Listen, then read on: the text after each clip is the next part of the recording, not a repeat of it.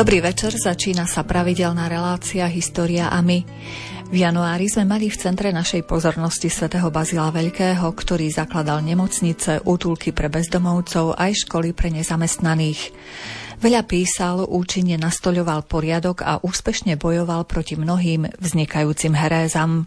Ako sme sa dozvedeli v prvej časti našej relácie, narodil sa v roku 330 v patricijskej rodine, ktorá bola známa svojimi vedeckými úspechmi a hlbokou svetosťou. Starú mamu z otcovej strany si uctievali ako svetu. Stará mama z matkinej strany zomrela ako mučenica. Z desiatich súrodencov v rodine sa traja stali biskupmi a traja sa dnes uctievajú ako svetí. Dnes vám ponúkneme ďalšie zaujímavosti zo života svätého Bazila Veľkého aj výber jeho myšlienok. Naše pozvanie pred mikrofón Rádia Lumen prijala sestra Štefánia Blichová z prešovskej komunity sestier Baziliánok. O kvalitu zvuku sa postará Jaroslav Fabián, hudobný výber nám ponúkne Diana Rauchová a reláciou vás bude sprevádzať Mária Čigášová. Vítajte pri rádiách.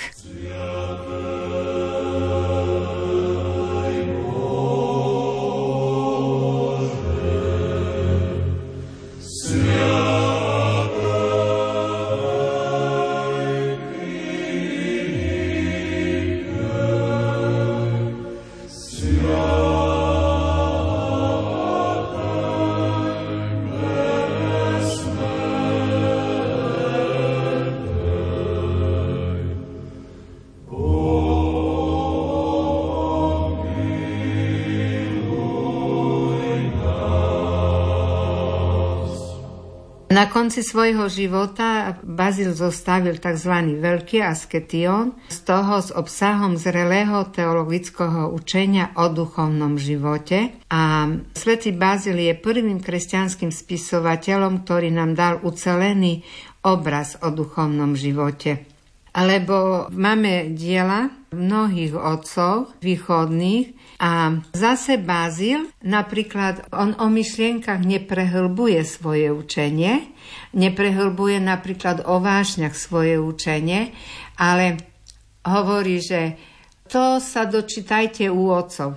To znamená, že aj keď chodil po tých pustovníkov, tak on akoby tak pozozbieral to učenia, ale potom aj sám napríklad veľa bral od greckých filozofov. Napríklad greckí filozofovia hovoria o vášňach, sama ďal církev zobrala. Potom si budeme ešte iné veci hovoriť, teraz by sme im nerozumeli, ale e, vlastne to bola tiež doba, kedy církev už spájala sväté písmo s filozofiou greckou, lebo grecké filozofii sa veľmi priblížili k poznaniu akože Boha, ale oni ho hovorili, že je nejaká idea. Oni nemali to zjavenie, že je to Boh, jak e, zase zjavenie mali títo Židia. A oni potom ako si tak nad sebou aj pracovali, aj sa poznávali už tí greckí filozofi a to už, to si myslím tiež bola prozreteľnosť Boža, že už potom zase tí teológovia mali taký akoby pripravený materiál určite. No tak teraz si povieme o tých morálnych pravidlách, že sú napísané pre pokrstených na základe svätého písma. Bazil stále, keď napísal nejakú myšlienku, tak vyberal niekedy aj viacej citátov zo svätého písma, aby to, čo napísal, potvrdil svätým písmom. A také citáty, ktoré napomáhajú na ceste dokonalosti, cieľom ktorých je pripomenutie si krstných záväzkov. Z toho dôvodu používa Bazil v jeho asketických dielách pre lajíkov a mnichov jeden pojem dokonalý kresťan. Lebo hovorí, že mních je dokonalý kresťan na svojej ceste a kresťan, ktorý žije svoj rodinný život, je dokonalý tiež na svojej ceste. Len hovorí, že mních navyše zachováva evaneliové rady, preto Bazil nerozlišuje morálny zákon od asketického pravidla. Medzi prikazaním a radou nerozlišuje takisto a medzi ľahkým a ťažkým skutkom alebo hriechom, čo ho za to aj kritizujú, že nerozlišoval. Že... No ale v podstate mal pravdu, lebo Každá čnosť a každý hriech sa začína z malej veci. Toto je tam.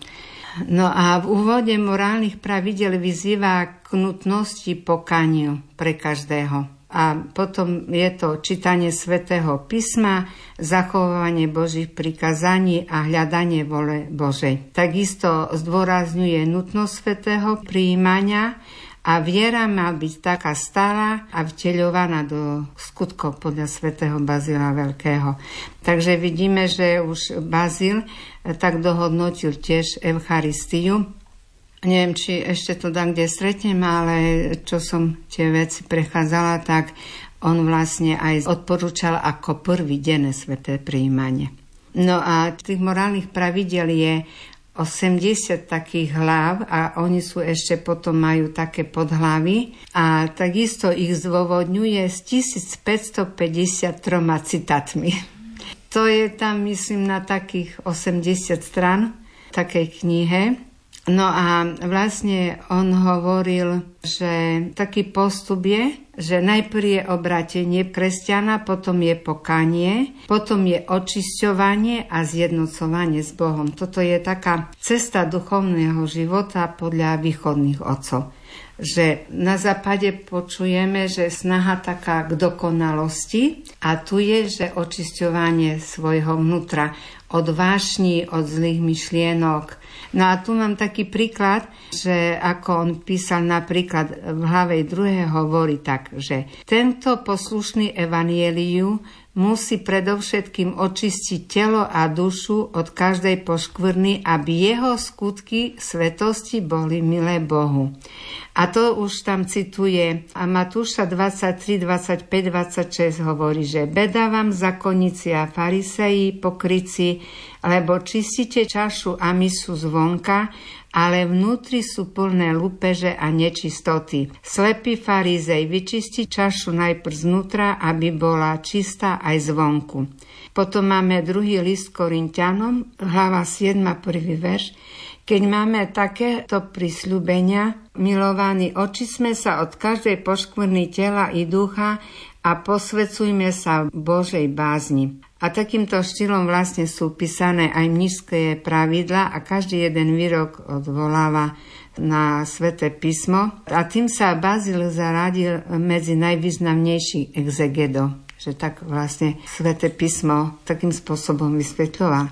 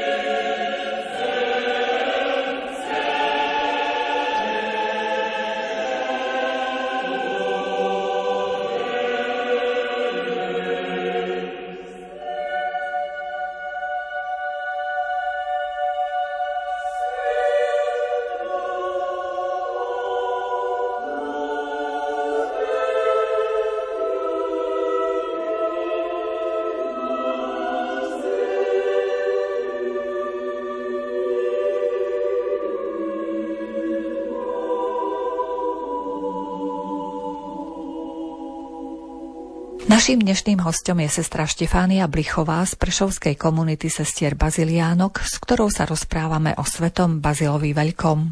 Teraz tu máme ďalšie jeho dielo, širšie a kratšie pravidla pre mníchov.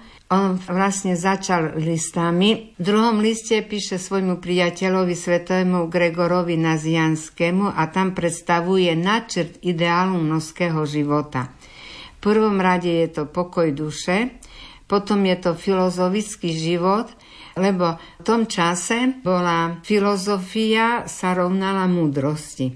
A otcovia potom hovorili, že život podľa Evanielia je tá najväčšia múdrosť, čiže filozofický život. Takže tento termín tiež sa s ním ešte stretneme. Potom bola sloboda od starosti sveta, kontrola nad vašňami, potom bolo rozímanie nad svetým písmom, modlitba, potom neustála kontrola svojho správania, praktizovanie čnosti, hlavne pokoru. Myslím, že on, alebo možno ani nie on, e, hovorí, že nepamätám presne kto, že pokora je klenotnica všetkých čností. Potom je správna miera potreby tela, to znamená, že z mierou jedlo, spanie, oblečenie a čo pomáha potom v duchovnom živote. A v neposlednom rade hovorí, že je potreba zanechať ešte aj seba samého. A nakoniec úplne hovorí nadovšetko ticho, ktoré je počiatkom očisťovania duše, lebo keď nemáme v sebe ticho, nemáme okolo seba ticho, tak potom nemôžeme kontrolovať svoj vnútorný život.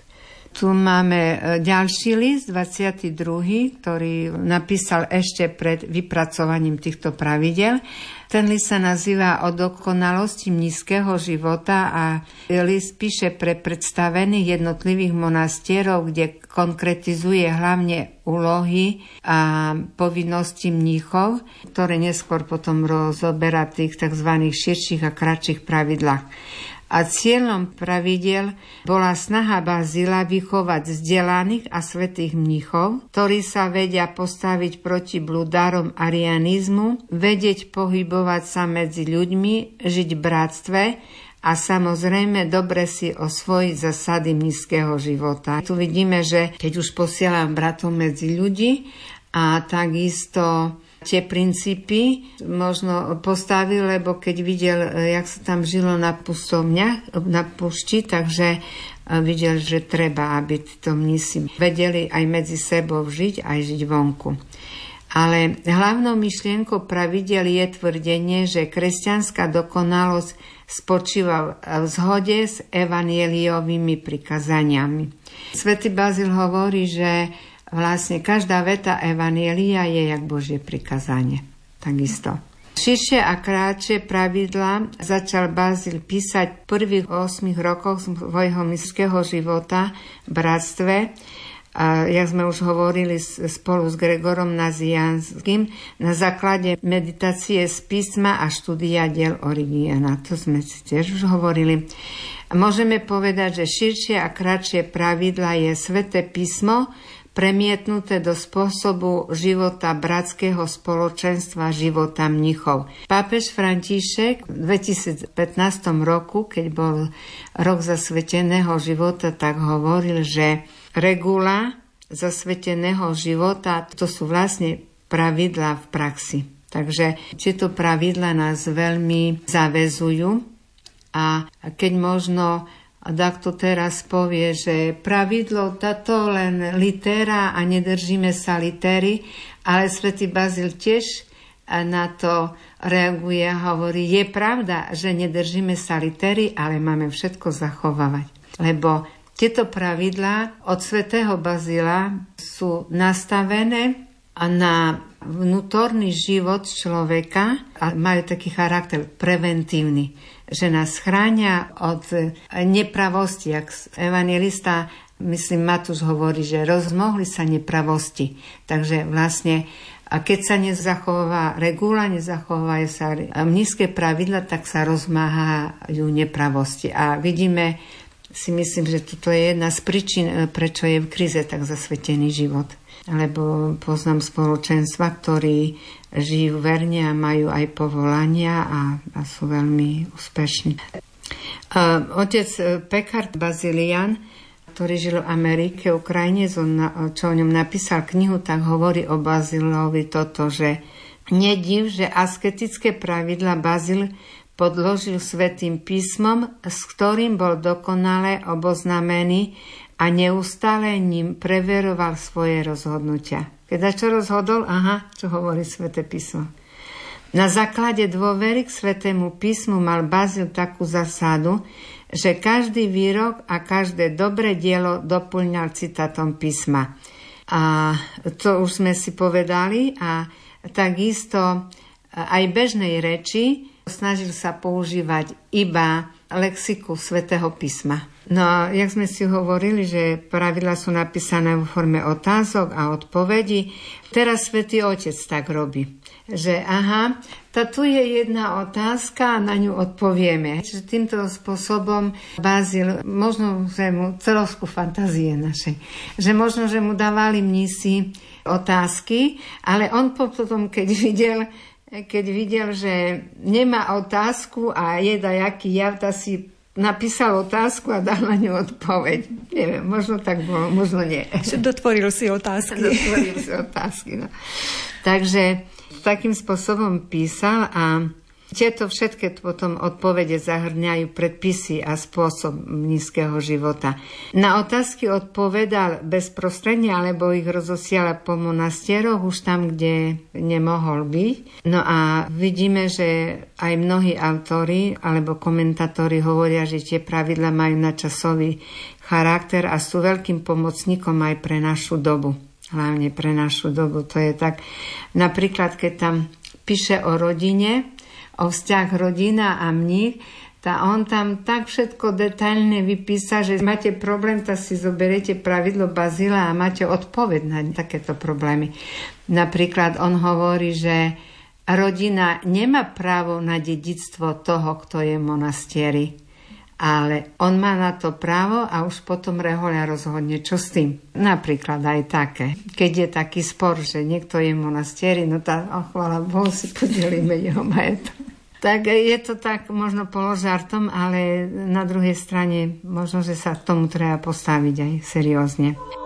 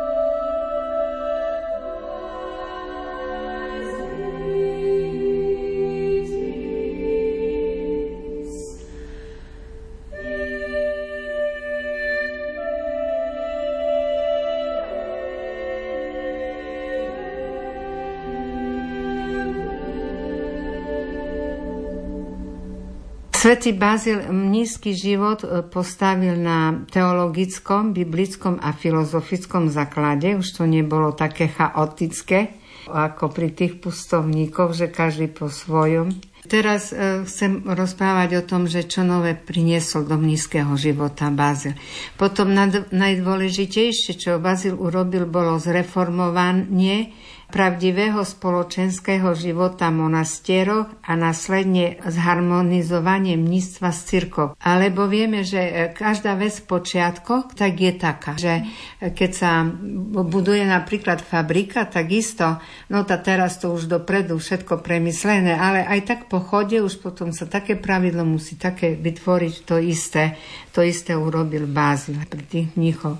Takisto zharmonizoval nazeravý a aktívny život, čo sa stalo najprv v jeho osobe, čo sa rozšírilo po celej cirkvi, že láska k Bohu a bližnému. Tu máme taký termín na život, ten pojem má aj Slovenčina, aktívny život. Toto slovo to je asi ako kontemplácia. Ale ono, keď by sme išli do dôsledkov, tá sú tam také odlišnosti, ale to znamená, že kontemplácia aktívny život, som s Bohom a potom idem do aktívneho života.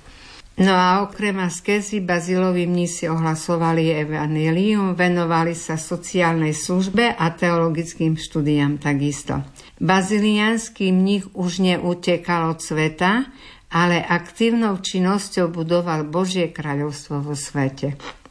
A zákonodárca Baziláko sa tu dotýka základných otázok, aká je pravda o človeku a jeho vzťah s Bohom a inými ľuďmi. Toto je tiež v tých asketických e, dielach svoj.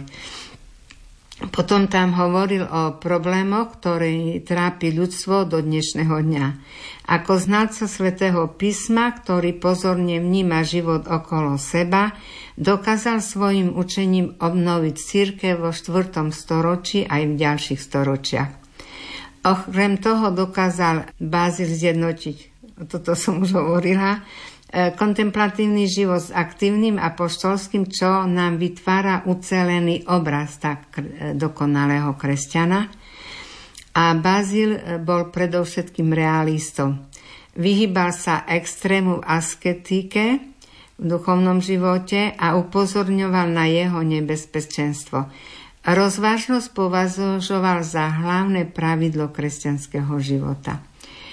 A ideál kresťana, ktorého Bazil vykreslil v asketických dielách, je osoba slobodná od hriechu, duchovne zrelá, zocelená, tá, ktorá žije podľa Evanielia, vie sa modliť, zboštená a zjednotená s Bohom. A tu máme to slovičko zboštená, na ktorom bazujú východní otcovia. Vysvetlím to asi tak, že v Uneve bol taký jeden starec, ktorý nedávno zomrel, súčasný, a on hovoril, e, tak percentuálne hovoril, že v človeku je 30% povedzme dobrá, tá je 70% zlá. Keď je 70% dobrá, je iba 30% zlá. A ten človek vlastne e, s tým disponuje. To sa prejavuje potom to dobro, ktoré v sebe máme a to zlo, to sme my, ktorí konáme. A potom tak stále konáme. Takže to je jedna vec, ale druhá vec, čo sa týka zboštenia, to znamená, keď máme v sebe 70% dobra, na 70% nás preniká ten Boží život. Sme zboštené. Východní otcovia hovoria, že stanete sa Bohmi. Takže vlastne e, my, nakoľko sa očišťujeme, natoľko sa zbošťujeme. Čiže oni hovoria, že staneme sa Bohmi, to neznamená, my ako bytie, človek ako bytie, tak je zboštený, ale Boh je ako nekonečné bytie, len my už máme keď už človek je v nebi, tak už má svojim bytím 100% účasť na živote Boha. Toto je to, to zboštenie. Ale k tomu musíme smerovať teraz. No potom tu máme kňazské pôsobenie svätého Bazila Veľkého. Keď už bol taký veľký človek, mních, tak už ho nenechali tam monastieri pokojne žiť ale na kniaza bol Bazil vysvetený v 364 roku a vysvetil ho biskup Eusebius. A ten biskup Eusebius bol mestským senátorom a na cirkevných veciach sa rozumel malo. No ale prijal biskupské svetenie, lebo boli počiatky, nebolo ľudí na biskupov. V tom čase takisto panoval aj Julian, taký odpadlík, on bol spolužiak svätého Bazila ale prenasledoval cirkev, Takže bol taký čas pre toho biskupa ťažký. A okrem toho bola takisto práva viera ohrozovaná, tak biskup Eusebius povolá Bazila, aby mu bol radcom a pravou rukou. Ale aj počas kniazského života žije Bazil v malom spoločenstve s bratmi. Horlivo sa samozrejme venoval pri tom kniazkej službe, a ako z pozície kniaza potom bráni práva cirkvy a veriacich pred úradmi, rozsudzoval spory, pomáhal v telesnej a duševnej biede, organizoval starosť u chudobných, chorých a cudzincov, zastával sa opustených dievčat, pracoval nad vnútorným a vonkajším usporiadaním nízkeho života, robil reformu kléru a liturgických pravidiel a svojimi kazňami odstraňoval Bazil naboženskú nevedomosť a nemravnosť. Bazil učil robiť rozdiel bohatých medzi majetkom a zbytočnými výdavkami. V rokoch hladu 367-368 predal Bazil majetok po mame, ktorý zdedil a nakúpil potraviny pre chudobných. Popri tom živil duše ľudí nebeskou potravou. V tom čase napísal rôznym adresátom 44 listov a ďalších 244 listov napísal ako biskup. Všade sa zračila jeho všestrana nadaná osobnosť, ktorá vynikala vzácnou skromnosťou. Tak toto je tiež také, že vynikala vzácnou skromnosťou. Tak to bol taký kňazský život Bazila. Samozrejme, že čo tu hovorím, tak to je to je také len najnutnejšie informácie, že toho bolo vždy oveľa viac. soul.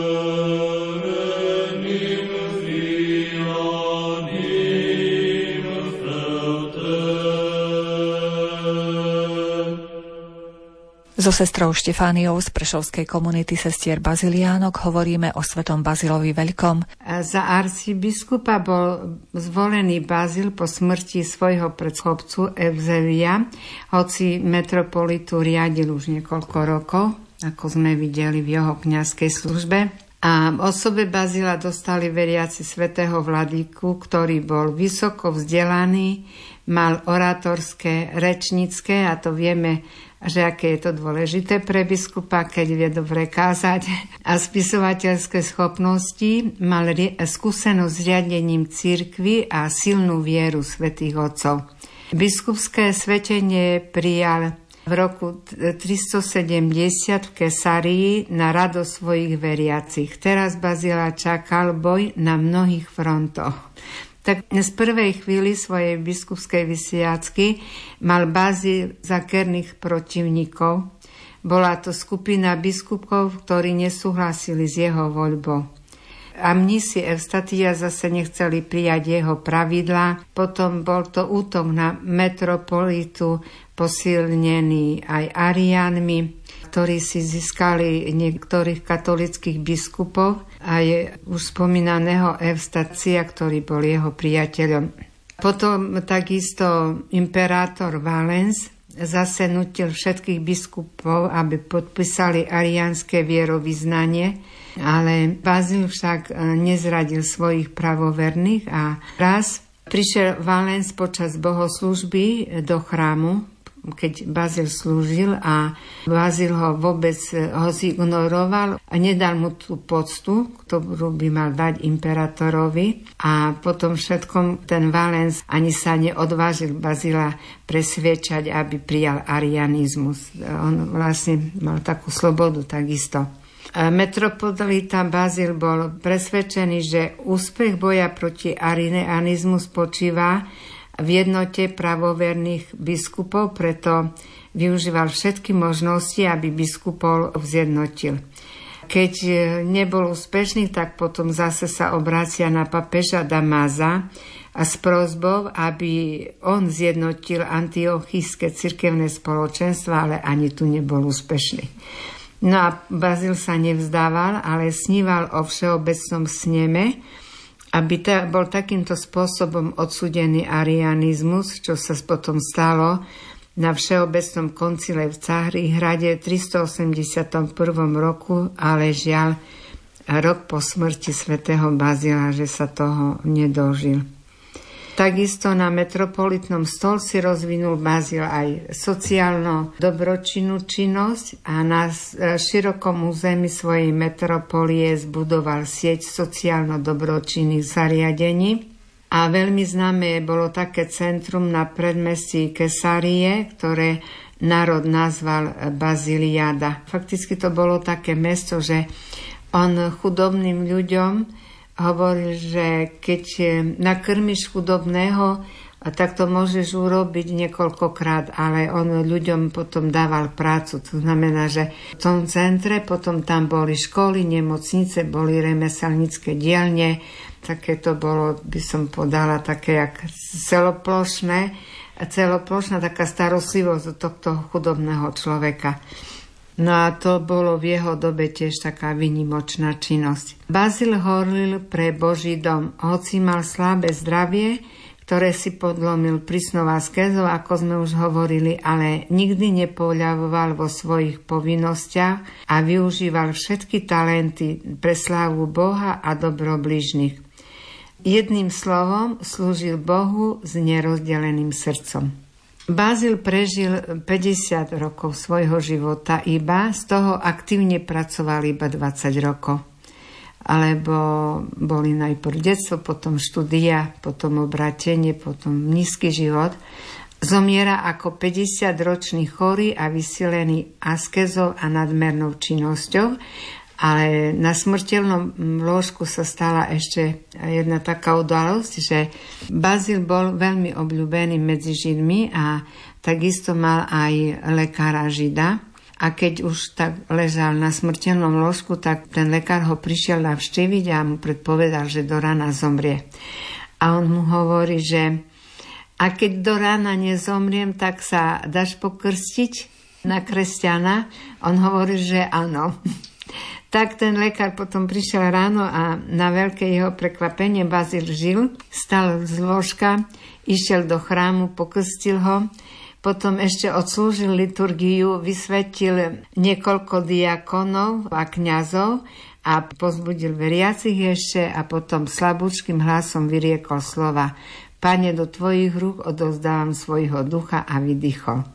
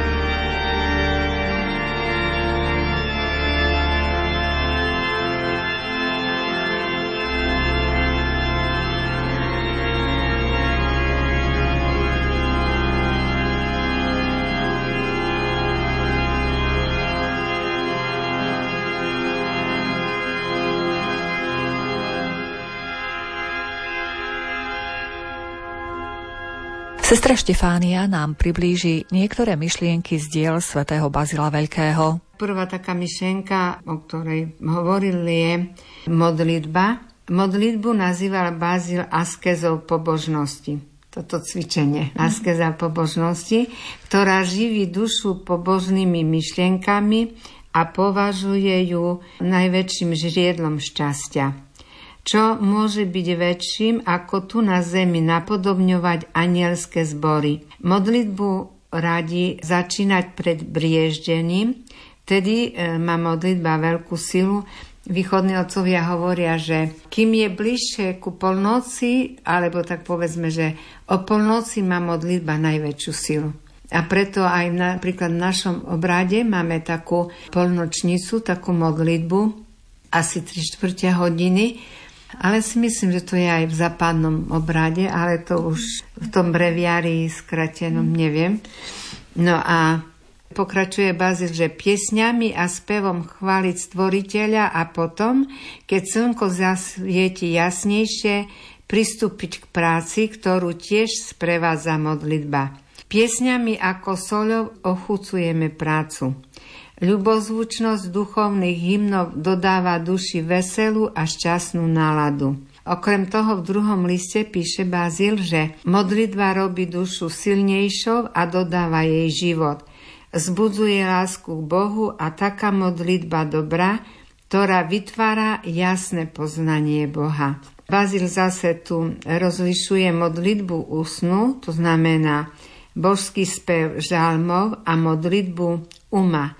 To je tá kontemplácia na zeranie. Východní otcovia často hovoria o takej časti našej duše um, a ja by som to tak povedala laickým spôsobom, že a to je akýsi, alebo to môžeme nazvať aj mysel, bo to v dielach východných odcov to, kedy um, tak keby a mysel bolo to isté, ale v každom prípade to je e, taká vlastnosť našej duše, cez ktorú komunikujeme s Bohom.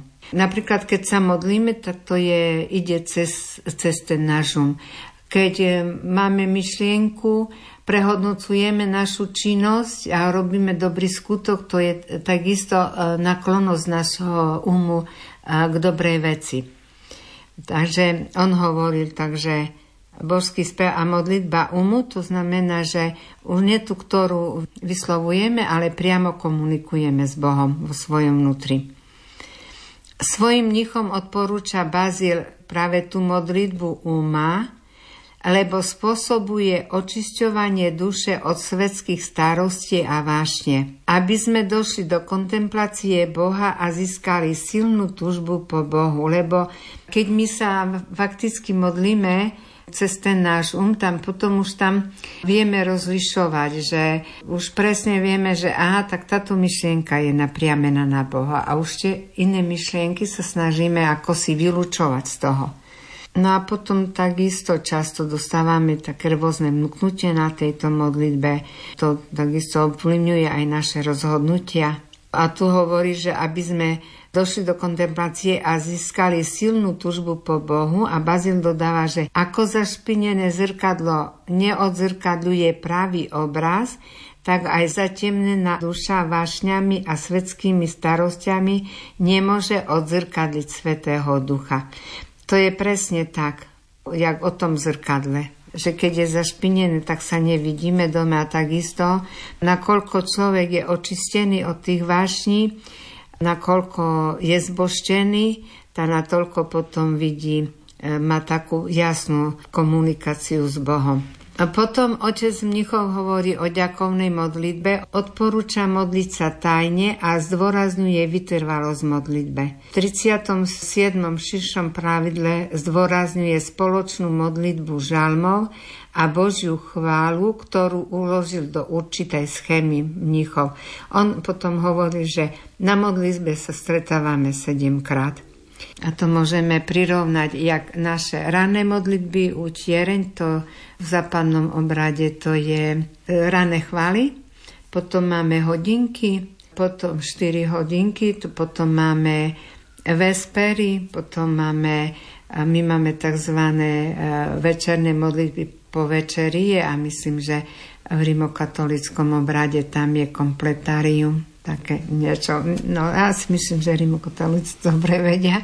Na vysvetlenie dodám takú tiež zaujímavosť, že žalm je odvodnené od greckého slova psalmos a znamená piesen sprevádzaná brkaním na hudobnom nastroji. Bo jak tam tento David išiel pred sprievodom a tam hral na tom nastroji, a tento nástroj má skriňku, to je podlhovastý nástroj, ale skriňku má pod vrcholom a tam tá skrinka vydáva zvuk. Tak Bazil hovorí, že pre Bazila to znamenalo, že nás e, na, modlitba žalmo podvihuje hore do nebeského a v tejto hudbe nemáme hľadať zmyslového zážitku. A myslím, že v každom jednom takom ten otec Kmeckerov napríklad hovorí, že čítanie svätého písma nemá slúžiť na to, aby my, keď sa prídeme z roboty, aby sme sa ukľudnili.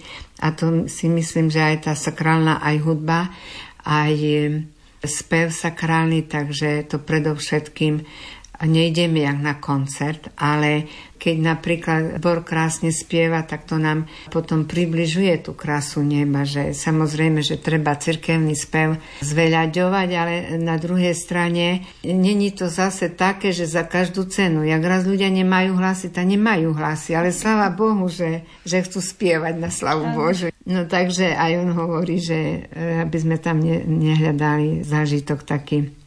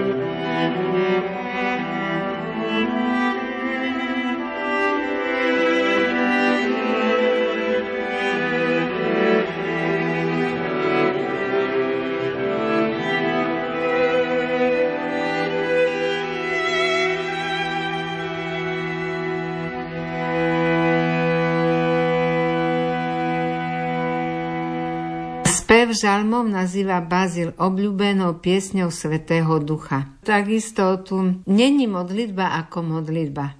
Takisto, jak si nekúpime, čo ja viem, dajakú vec, e, není sveder ako sveder. Medzi modlitbou je takisto taký rozdiel. A preto my by sme mali uprednostňovať tie liturgické modlitby, čo máme v tých či v raných chválach, alebo potom žalmy a potom modlitby svetých otcov, lebo často je aj tak, že tam dá jaká sladká modlitbička a ľudia majú raz, dva, tri, desať lístkov a tam každá modlitba iná ku každému svetému, ale to nás tiež tak ako si rozptýľuje. Najlepšie si vybrať jedného svetého, takého jak svojho priateľa. A potom ku nemu máme aj dôveru a takú dôveru, že sa on za nás modlí pred Bohom. A takisto vyberať si také, by som povedala, no tiež také kvalitné, silné modlitby. No to už potom treba rozlišovať, poradiť sa s kňazom, alebo kedy sú také modlitbové brožúrky, čo ani sa nevie, kto to vydal, kto to napísal, kto to zložil. Takže na tie veci tiež dávame pozor. Homilii na prvý žan Bazil hovorí o plive tejto modlitby na človeka, lebo on napísal homilie aj na žalmy. Žalm upokojuje dušu a rozbujnené a ustrachované myšlienky je zvestovateľom pokoja. Žalm buduje priateľstvo a zmieruje nepriateľov. Spev žalmov je hlasom cirkvy, pripomína koncert, ktorý zjednocuje tých, čo sa modlia. Cez modlitbu žalmov získávame najväčší dar lásku. Modlitba žalmov je anielskou činnosťou, nebeský rozhovor, duchovná obeta. Je to veľkolepá pokladnica otvorená pre celý svet, v ktorej je ukryté veľké bohatstvo. E, potom takisto podľa Bazila e, má byť modlitba v tesnej jednote s Eucharistiou. Modlitba a Eucharistia oživujú vzťah s Bohom a dodávajú silu Svetého Ducha, ktorá z jednej strany chráni od hriechu a z druhej strany pomáha zachovávať Božie prikazania. Eucharistia je nevyhnutným pokrmom pre dušu, vďaka ktorému dostávame silu premáhať ťažkosti v duchovnom živote. Vo svojej ďalekej dobe Bazil pozbudzoval ku každodennému svetému príjmaniu a krstu deti. Vidíte, aj v tom bol akože vpredu pred dobou. Ako biskup zakázal slavenie svetých liturgií po domoch s úmyslom zjednotiť telo Kristovo ako církev. A to je prirodzene, lebo keď bolo prenasledovanie, tak neboli chrámy určite prvých 300 rokoch. Na Eucharistii postavil Bazil a jednotu mnízkeho spoločenstva a bratstva so svetou cirkvou. Ďalej Bazil hovorí o túžbe po dokonalosti. A túžba je po dokonalosti je podľa Bazila prvým plodom obratenia. Keď sa obratí človek, tak potom túži po dokonalosti. Človek túži po novom živote, v živote Božej milosti. Takýto človek spoznáva Boha ako Otca a jeho nekonečnú lásku, ktorá je žriedlom života. Vďaka Božej milosti človek vstupuje do etapy čnostného života. Bazil hovorí, že čnosti nie sú nové získané vlastnosti, ale zbudená prirozená sila v človeku, ktorú zatemnili vážne. Vlastne tú prirozenú silu dostal Adam pri stvorení. Ale keď zhrešil, tak stal sa vašnivý, čo sme po ňom zdedili aj my. A toto potom zatemnilo tie jeho čnosti, aj vôbec už ten pohľad, že pán Boh ho trikrát vyzýval Adama, aby povedal, no Bože, zhrešil som, prepač. Ale Adam nakoniec sa vyhovoril, že toto Eva a Eva to had a vlastne, lebo keby sa pokajal Adam, tak by sme nezdedili tieto vášne a všetko spojené s hriechom. Bazil hovorí, že čnosti nemôže človek získať vlastnými silami, ale iba v spolupráci so Svetým duchom. Čnostný život kresťana na odzrkadľuje krásu Božieho obrazu a Bazil hovoril o božských čnostiach viery, nádeje a lásky. Lebo keď vidíme čnostného života, tak cez neho vidíme Boha. Morálne čnosti kresťana, ktorý sa očistil od hriechu, je pokora, poslušnosť, rozvážnosť, spravodlivosť, mužnosť, trpezlivosť, zdržanlivosť, čistota, chudoba a pracovitosť a podľa Bazila čnosti odzrkadľujú stupeň našej vnútornej zrelosti. To sú také jak vonkajšie znaky čnosti našho vnútorného života. Vypočuli ste si druhú časť relácie venovanej svetému Bazilovi Veľkému. Zaujímavé informácie pripravila sestra Štefánia Blichová z prešovskej komunity sestier Baziliánok. Na príprave relácie spolupracovali Diana Rauchová, Jaroslav Fabiana, Mária Čigášová. Ďakujeme vám za pozornosť a želáme vám pekný večer.